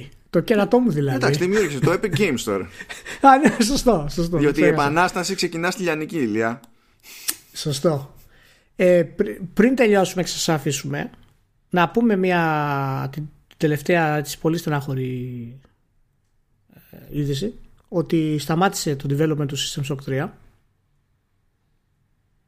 και η ομάδα η οποία ήταν στο Other Side Entertainment φημολογείται ότι έγινε μια ανώνυμη ας πούμε δήλωση σε κάποια forums, developer forums ότι η ομάδα απολύθηκε τέλος στην ουσία να πούμε ότι η ομάδα της Other Side έχει φτιαχτεί από τον Paul Newrath συνειδητή της Looking Glass και της Flight Unlimited και μεγάλος σχεδιαστής stealth και του Warren Spector που ήρθε λίγο αργότερα ως creative director μετά τη βόλτα που είχε κάνει από, τη, από την Disney για να μπορέσουν να σώσουν στην ουσία το, το IP, το sequel μετά την καταστροφική πορεία που είχε η Starbreeze. Και να πούμε ότι καταδικάστηκε ο, ο, ο CFO της Starbreeze, έτσι. Ναι, για uh, insider training δεν τους χάλασε. Και τώρα ζει όπως ζει η Starbreeze επειδή πηγαίνει καλά το payday. Μόνο έτσι επιβιώνει. Ναι. Και δυστυχώς ε, ήταν προσωπικά περίμενα ότι δεν θα είχαμε τέτοια θέματα όταν έγινε η αλλαγή. Είχαν σχέση με κάποιες δηλώσεις του Spector που είχε πει ότι τα focus testing που είχαν κάνει είχαν δείξει ότι ο κόσμος θέλει πολύ περισσότερο gore και αίμα και τα λοιπά. Και είχε αλλάξει λέει, κάπως το σχεδιασμό που φτάσαμε να αλλάζει ο σχεδιασμό του Spector για τα focus testing. Καλά, ο Spector έχει, έχει φάει ε, πολύ μούτσα εδώ πολλά χρόνια. Έτσι. Έχει φάει, έχει φάει ο καημένος. Και θα αλλάξω λέει, το παιχνίδι, θα το κάνω λίγο πιο διαφορετικό από ό,τι έχω συνηθίσει εγώ, για να μπορέσω να είναι πιο κοντά στο σύγχρονο κοινό, γιατί δεν, δεν τους αρέσει τόσο πολύ το immersive simulation ή όλη αυτή η κατάσταση. Είχα ανησυχήσει λίγο εκεί, αλλά αυτό ήρθε ξαφνικά από το πουθενά. Δεν είχε ακουστεί κάτι μεγάλο. Εκτός από μία-δύο καθυστερήσεις που είχαν γίνει για κάποια milestones στην ανάπτυξη που είχαν mm-hmm. Ε, λοιπόν, αυτό στον αέρα πλέον δεν ξέρω τι πρόκειται να γίνει. Ευελπιστώ να πάει Microsoft να το πάρει. Ξέρεις ότι μένει στον αέρα, λέω να το πάρει Microsoft. Γιατί αυτοί μπαίνουν και τα παίρνουν όλα. Ναι, δεν έχει σημασία τι θα πεις, γιατί Όχι, το, ναι, το ναι, πιο ναι. πιθανό είναι να το πάρει THQ. δεν ξέρω, δεν ξέρω. Ε, ήταν, ήταν στενάχο. Θα, θα ήταν μια πολύ καλή επιστροφή των δύο κορυφαίων αυτών σχεδιαστών στο System Shock 3 που ήταν μέρος και του πρώτου τίτλου στην ουσία. Και βέβαια να πω χαρτολογώντας και κλαίγοντας λίγο μέσα μου ότι ενώ ακυρώθηκε το sequel του System Shock, το System Shock 3, το System Shock Remake το ένα συνεχίζει κανονικά. και, εντάξει, και αυτό έχει προβλήματα βέβαια. Το βγάζει ένας τεχνική ομάδα πάνω κάτω. Οπότε, ναι. Αυτό ήταν το τελευταίο μάλλον που θέλω να πω. Το έβγαλα και αυτό από μέσα μου. Και νομίζω ότι μπορεί να κλείνει και ένας μεγάλος κύκλος για αυτού του είδους τα παιχνίδια συνολικά. Με το Mankind Divided να είναι λίγο. να πήγε λίγο άσχημα. Και τα Ultimate World το relaunch που έγινε στην ουσία το reboot ας το πούμε έτσι να πήγε άπατο και τώρα το System Shock το remake να έχει προβλήματα το System Shock 3 να ακυρώνεται Νομίζω ότι μπορούμε να το πούμε σαν τέλος εποχής για αυτό το πράγμα μέχρι να δούμε αν θα μπορέσει να αλλάξει λίγο την κατάσταση το, το Cyberpunk. Κοίτα, αν, θεωρητικά, θα, αν θα πάει προς τα εκεί. Θεωρητικά. Ναι. Κανείς δεν ξέρει τι σημαίνει αυτό. θεωρητικά υποτίθεται ότι περιμένουμε και, και καινούριο Bioshock. Ναι, ε, θα το βγάλω λίγο το Bioshock από την κλασικά γιατί το πρώτο Bioshock δεν ήταν RPG στην ουσία, ήταν πιο πολύ action. Όχι, ναι, εντάξει. Ε, αλλά ναι, ε, είναι σωστό αυτό που λες γιατί ο Λεβίν είναι της σχολή αυτής. Ε, είναι το τελευταίο που, που έχουμε στην ουσία. Και Λεβίν και Χάρβεϊ Σμιθ, ο καημένος από το Thief, που βρίσκεται και τι κάνει. Ένας Θεός ξέρει αυτή τη Πάντως, Λεβίν έχω την εντύπωση, επειδή είναι πραγματικά άφαντος. Και ναι. ότι απλά καίγεται σε μια γωνιά και ότι το πιο πιθανό ρε παιδί μου είναι να βγάλει κάποια στιγμή ένα παιχνίδι και μετά να βγάλει ποτέ. Τέλος. θα τα φύγει. Ναι, είναι, είναι αλήθεια. Του έχουν δώσει τα χρήματα και τα λοιπά για να μπορέσει να βγάλει ένα παιχνίδι. Και έχει μείνει εκεί. Προσπαθεί να κάνει. Οι δηλώσεις που έχει κάνει ο Λεβίν είναι ότι αυτό που θα βγάλουμε δεν έχει ξαναβγεί και τα λοιπά. Τώρα ευχαριστώ πολύ. OK, okay, το είπαμε. Αλλά παραμένει ένας από τους σχεδιαστές που περιμένουμε να δούμε τι, το τι θα φέρει. Γεγονός. Να σημειωθεί παρακαλώ ότι ο, ο μουτρωμένος σε αυτό το επεισόδιο ήταν πρώτα ο Ηλίας και μετά εγώ. Ναι, εντάξει. Με μούτρωσε ο, ο Σουίνι. Θα, επαν, θα επανέλθω, δεν θα ξαναπέσω σε αυτή τη μουτρίαση. Συγγνώμη πάρα πολύ. Αλλά αν κάποιος κατάλαβε τι εννοούσε ο Σουίνι από τις δηλώσεις του, παιδιά, κάντε ένα πω στο Facebook. Εξηγήστε μας το αν κάνουμε απλό το επεισόδιο. να μας πείτε, παιδιά, εννοούσε αυτό. Να πούμε συγγνώμη, δεν το καταλάβαμε. Ε, είμαστε OK. Εγώ θα βάλω φορές... τη σχετική δημοσίευση για να δείτε ναι, ότι έχουμε δει κι εμείς. Ναι, βάλε, βάλε, ρώτα τα παιδιά, ρε παιδί μου. Τι εννοούσε, ρε παιδιά, ο είναι με αυτό να μας εξηγήσει για να πάρουμε κι εμείς μια θέση. Γιατί μπερδευτήκαμε. Εγώ μπερδεύτηκα τουλάχιστον. Τον φαντάζεσαι διαπραγμάτευση με την Tencent; και να κοιτάζονται στο τραπέζι. Από... απορώ, απορώ πως το βγάλανε. Επιτόπου. Απλά θα του είπαν εντάξει, πάρτο, ό,τι πεις. Υπέγραψε. Λοιπόν, να είστε καλά. Ευχαριστούμε πάρα πολύ που ήσασταν μαζί μας για μία ακόμη φορά. Την άλλη εβδομάδα ξανά μαζί στο Vertical Slice. Ναι, πάει το 60. Ετοιμαστείτε για το 61ο. Τσάου.